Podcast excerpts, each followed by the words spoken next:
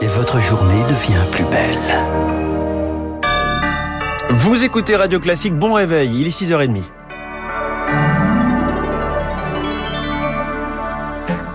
La matinale de Radio Classique avec François Geffrier. Et à la une ce matin, Charles Bonner, Boris Johnson sauve sa place pour le moment. Un vote de défiance contre le Premier ministre britannique provoqué par ses soutiens conservateurs excédés par les révélations sur les soirées organisées pendant le confinement à Downing Street et en présence parfois de Bojo comme on le surnomme.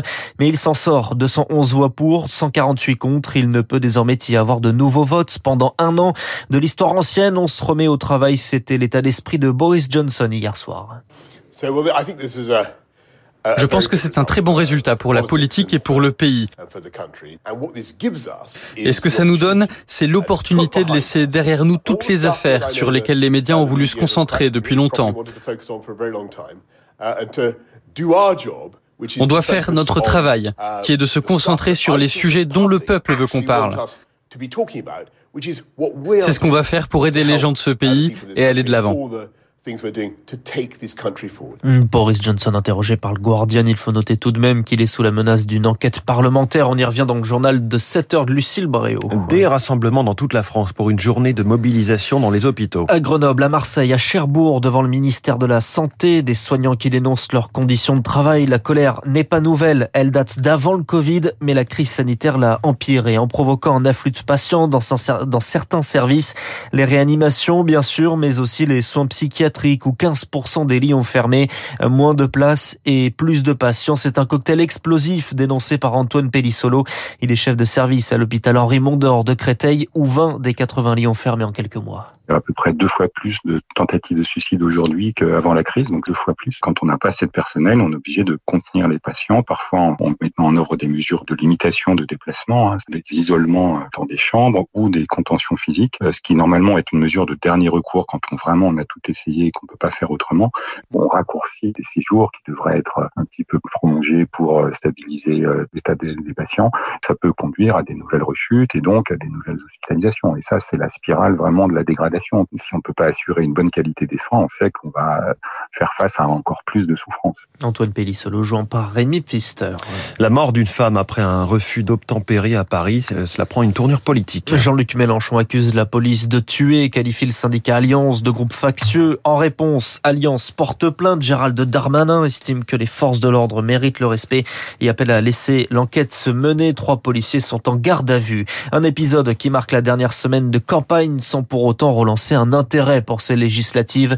La gauche s'est réunie pour tenter d'imposer une cohabitation à Emmanuel Macron, mais depuis la signature de l'accord, l'engouement est retombé. L'abstention pourrait donc grimper. Pour Audrey Fortassin, la directrice de l'association Tous élus, si les électeurs risquent de bouder les urnes, comme on dit, certains candidats, eux, ont boudé la campagne les partis politiques finalement se focalisent beaucoup sur l'élection présidentielle et donc les candidats aux législatives finalement n'émergent que très tard, voire n'émergent jamais parce qu'en fait certains partis comptent sur le fait que les citoyennes et citoyens vont voter pour des étiquettes politiques. La plupart des citoyennes et citoyens ont l'impression que pour que le pays fonctionne, il faut donner une majorité présidentielle à l'Assemblée au président ou à la présidente qui aurait été élu avant. C'est une incompréhension sur ce à quoi sert l'Assemblée nationale. Un propos recueilli par Charles Ducrot, des dégrèvements de charge et le prolongement des prêts garantis par l'État. C'est la réponse du ministre de l'Agriculture après le passage des orages ce week-end.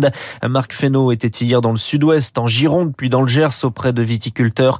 L'état de catastrophe naturelle devrait être déclaré cette semaine. EDF baisse la production d'un réacteur nucléaire de la centrale de Saint-Alban. C'est l'une des conséquences de la sécheresse en France. Le débit du Rhône est trop faible. La puissance d'un des réacteurs de 1300 MWh est baissée à 260.